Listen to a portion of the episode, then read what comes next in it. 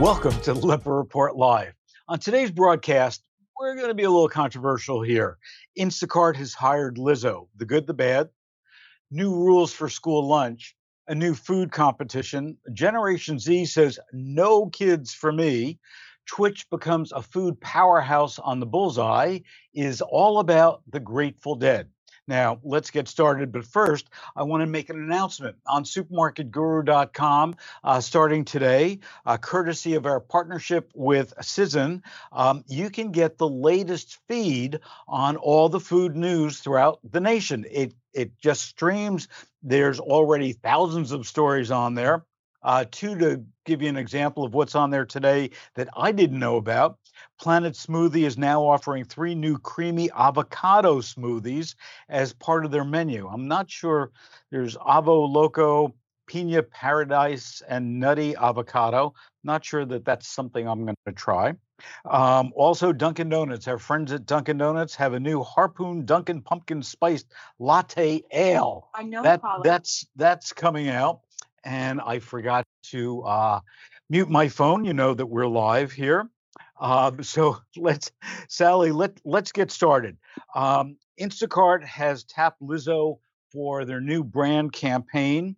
Um, it's it's really interesting. It's getting some very mixed reviews, uh, both in the trade press and I think from Lizzo herself.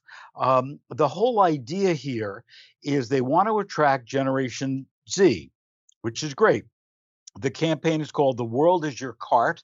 Um, they launched it during the VMAs. They sponsored an ad during the VMAs. They sponsored um, uh, Lizzo, obviously, um, on it. And um, the film starts off by showing her in a bathtub listening to a remix. It progresses with her surroundings, turning into a fantastical scene covered with cherry blossom trees as she adds items to her digital cart. Um, I know that you're a fan of Lizzo. Uh, before we get into the food aspect, tell us a little bit about what you know about Lizzo.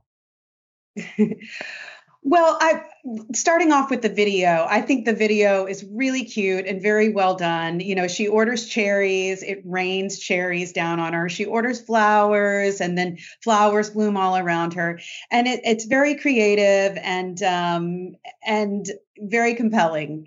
Um, I, I, do feel like this is a great way to go after the Gen Z audience if that's what they're trying to do.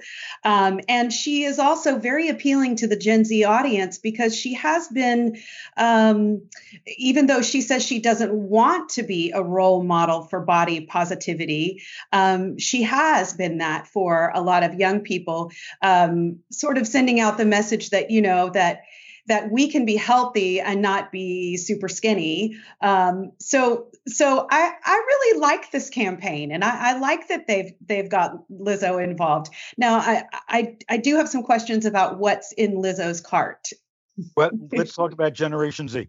Their top spending priority is food, taking 23% of their wallet. Um, that comes from Piper Sandler and food is the greatest share of spending among the upper income males, teen age 13 to 19. Uh, 50, 54% of teens prefer healthy snacks. That's what we're going to talk about when we get to Lizzo's cart. 49% consume or were willing to try plant based meat. And in her cart, here's a little tease there is the Impossible Burger. Um, they've shown, Generation Z has shown a preference for healthy eating, more organic, more natural foods that are free of additives. They pay more attention to the ingredient list. Um, however, here's the downside to them only 3% list fruits, vegetables, or nuts as a favorite snack item, uh, which is sort of surprising to me. Uh, for this generation, the top six snack brands for teens Lay's, Doritos, Cheetos, all from Frito Lay, Pepsi, Campbell Soup's Goldfish. I didn't even know goldfish was still a thing. Kellogg's Cheez Its and Mondelez's Oreos. Um, and they the Piper Sandler survey that I'm referencing found that the average teen spends about 12 hours a week on social media. So, to your point, this is really smart of Instacart. to to try to get involved with this uh, because to make Instacart hip for millennials or you know Generation Z um, could be a challenge. Um, there's also in today's supermarket news an interview with Cecilia no, sorry, uh, Celia Van Wickel, the Senior Director of Digital Commerce uh, at Kantar, um, who talks about this campaign. Um, she points out that Instacart has 22,500 followers on TikTok. Lizzo has 25.2 million followers on TikTok. So clearly, um, you know, there's some opportunity here. Um, she also talks about the fact that this expands the categories on Amazon for this generation. Lizzo orders Takis, and as you pointed out, um, flowers and a phone charger. So it's really talking about all that, but also what she points out, which is really important to me, is that on Lizzo's TikTok and on her Instagram, there's no reference to Instacart or to this campaign. So for me, that says that, you know, Lizzo has a toe in.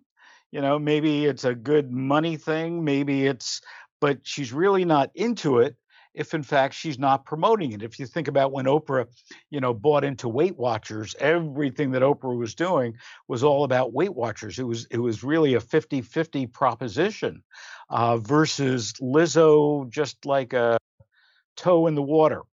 Let's talk about her shopping cart. Uh, I guess my first question is how much did these brands have to pay to be on this page?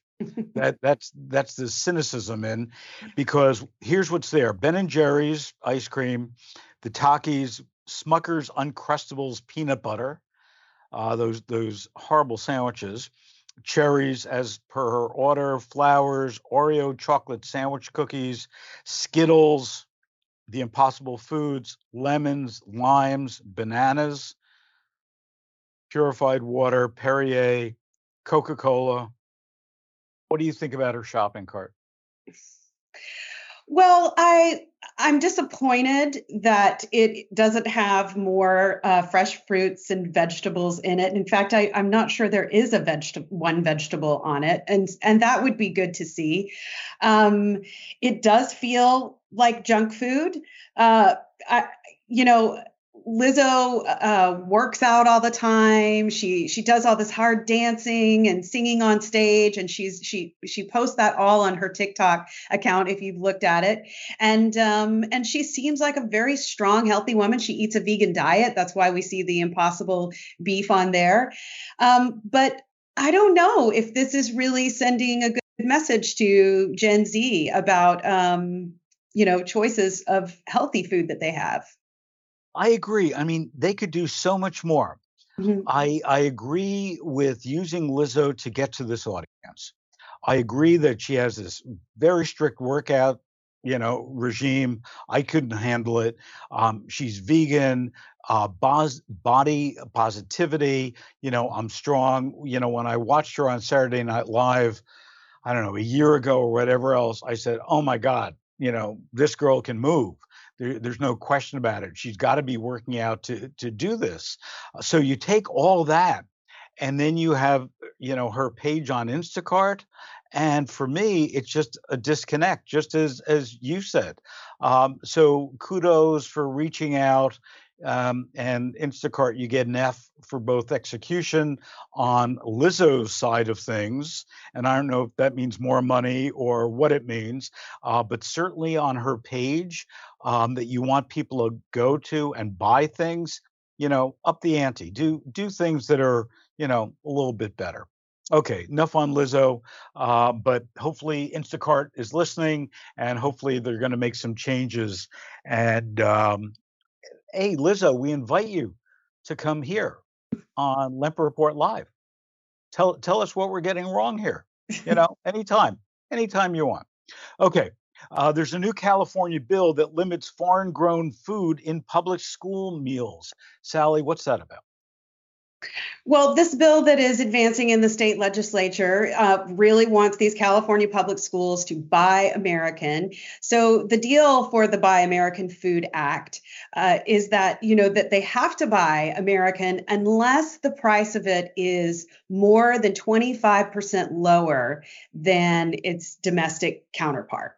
Um, so there are there are mixed opinions about this. Um, some people feel that this is going to um, give American um, American products an opportunity to price gouge, um, and some people feel like it's not really fair. Yeah, and also when we look at the whole school system, uh, most of the school programs are done on bids. Um, and very often it's sealed bids, so you don't know, you know, what somebody else is is offering.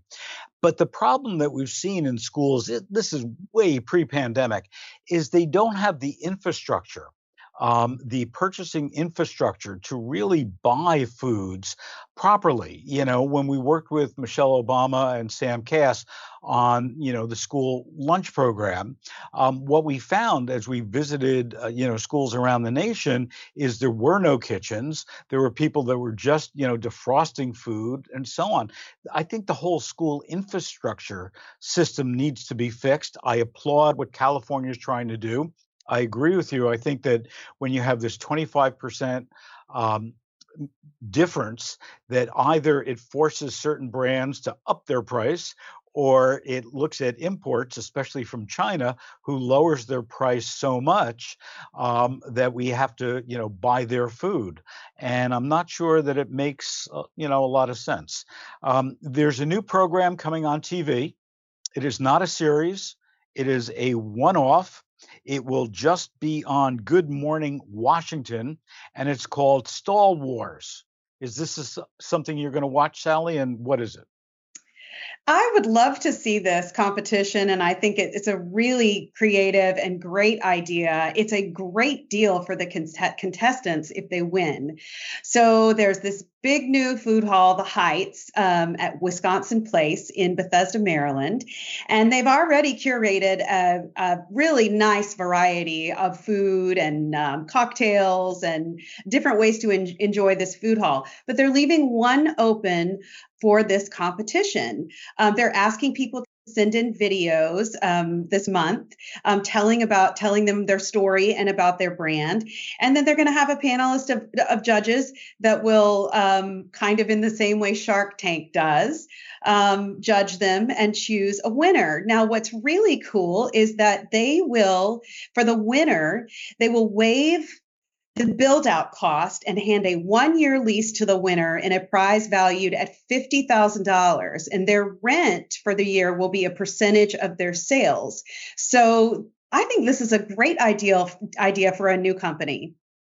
I think I think it's brilliant. Um, I think you know also tying it in with Good Morning Washington um, brings obviously a lot of great PR uh, to the food hall.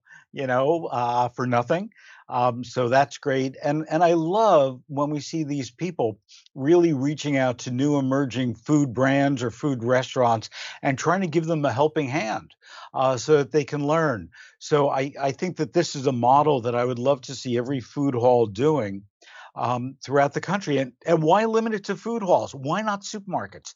You know, so many supermarkets have put in grocerants. And, you know, if you look at the new Kroger that went up not new anymore, probably about a year, you know, year and a half, two years ago, with their stands on their second floor you know, why shouldn't Kroger or why shouldn't Hy-Vee or any of these retailers, you know, have this same kind of competition uh, for, you know, emerging brands, give them the space free, um, maybe take a percentage of, of sales for rent, maybe not, uh, but also it gets you on TV with a lot of positive PR and lots of great PR within the community. I think it's a really smart, really cool idea. Um, neither you nor I are Generation Z. Um, we know that, uh, but you know there there's a new um, there's a new report that comes out that talks about the fact that Generation Z does not want to have kids. Here's why: climate crisis. Um, they, they're naming that as the number one. They're obviously talking about the economy. So, you know, there there's a book that Jordan Davidson wrote.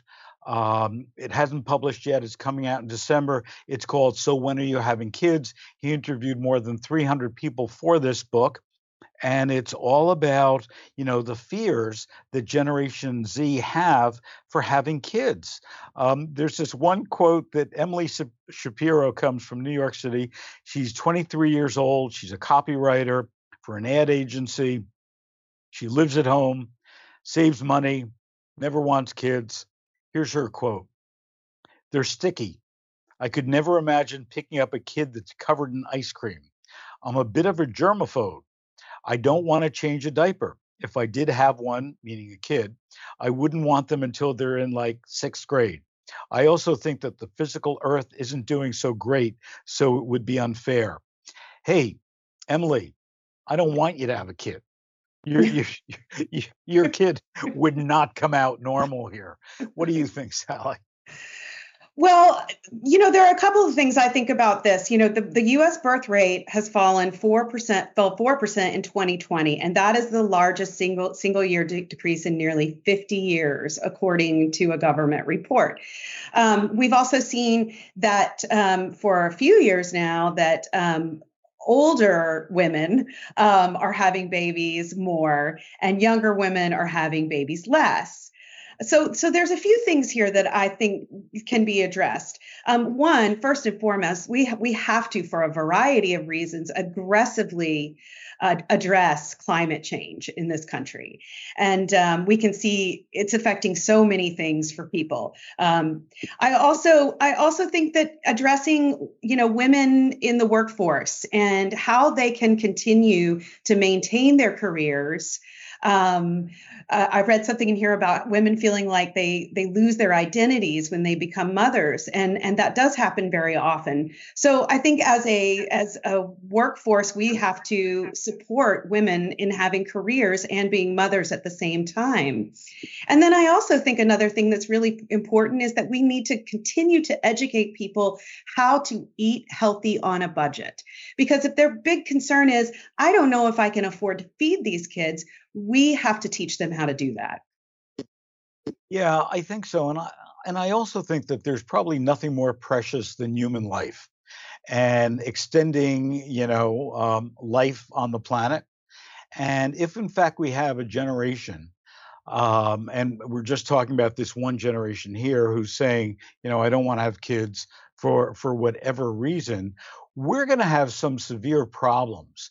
Um, whether it's you know new people who are funding Social Security for for our older Americans, or or just you know our whole economy can really fall apart if we don't have you know another generation coming up.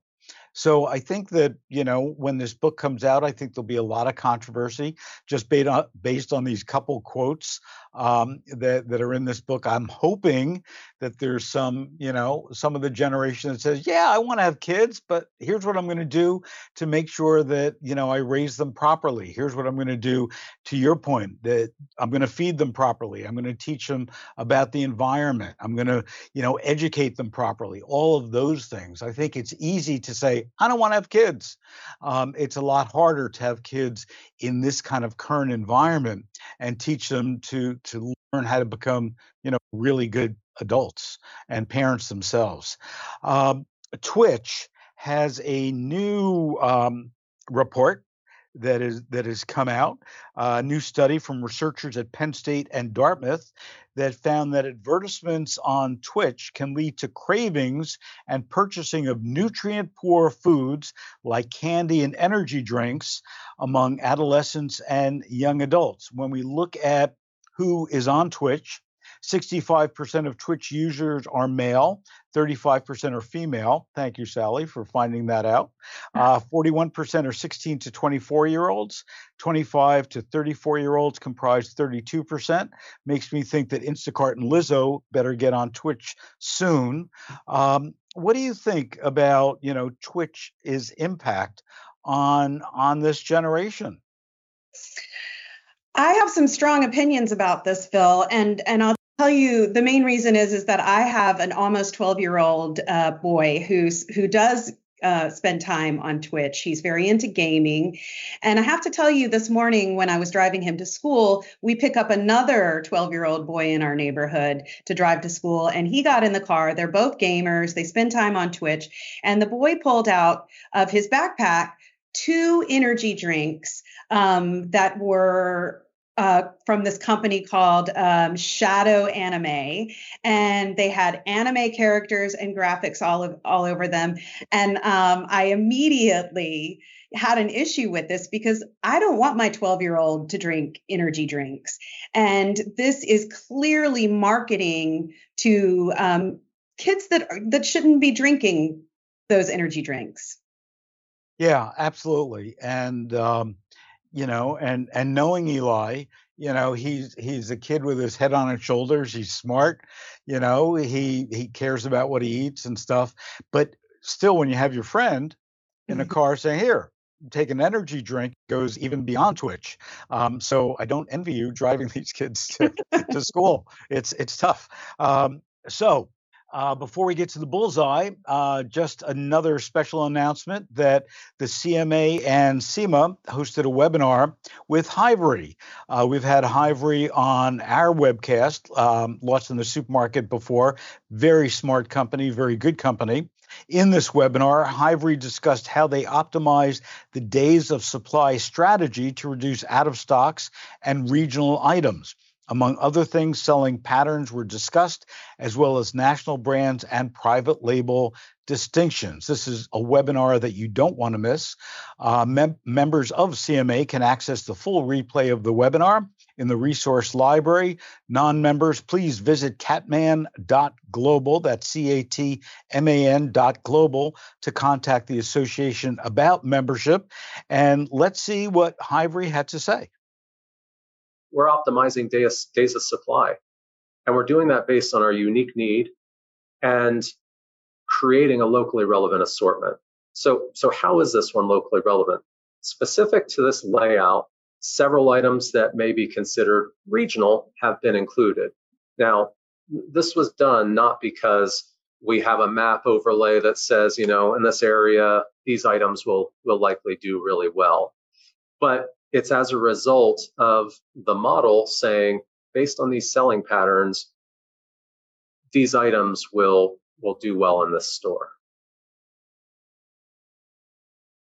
On today's Bullseye, Stephanie Ganz shares in Bon Appetit her mission to buy a package of Grateful Dead lettuce. It's a real thing. It's grown and packed by Gotham Greens, one of the most exciting new produce companies in our industry, which is a lettuce mix of butterhead, green, and red leaf lettuce, and obviously features the famous Grateful Dead dancing bear and a custom Grateful Dead QR code that links you to a 20 song playlist on Spotify. Now, this is a great reason to buy the brand for boomers to millennials. Gotham also pledges to plant a tree with Forest Nation for every package that's sold. The interesting thing about the dead is that in a 2015 poll, it found that the dead was loved across all demographics, regardless of age or political affiliation.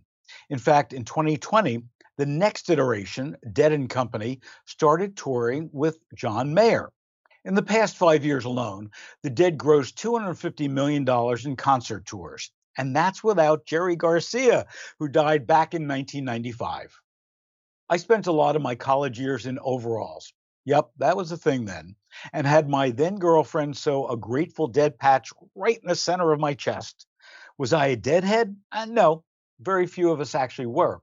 But there is something about this every touring brand, brand band that reached out to the boomer generation and gave us hope, love, insight, and a lot of great music.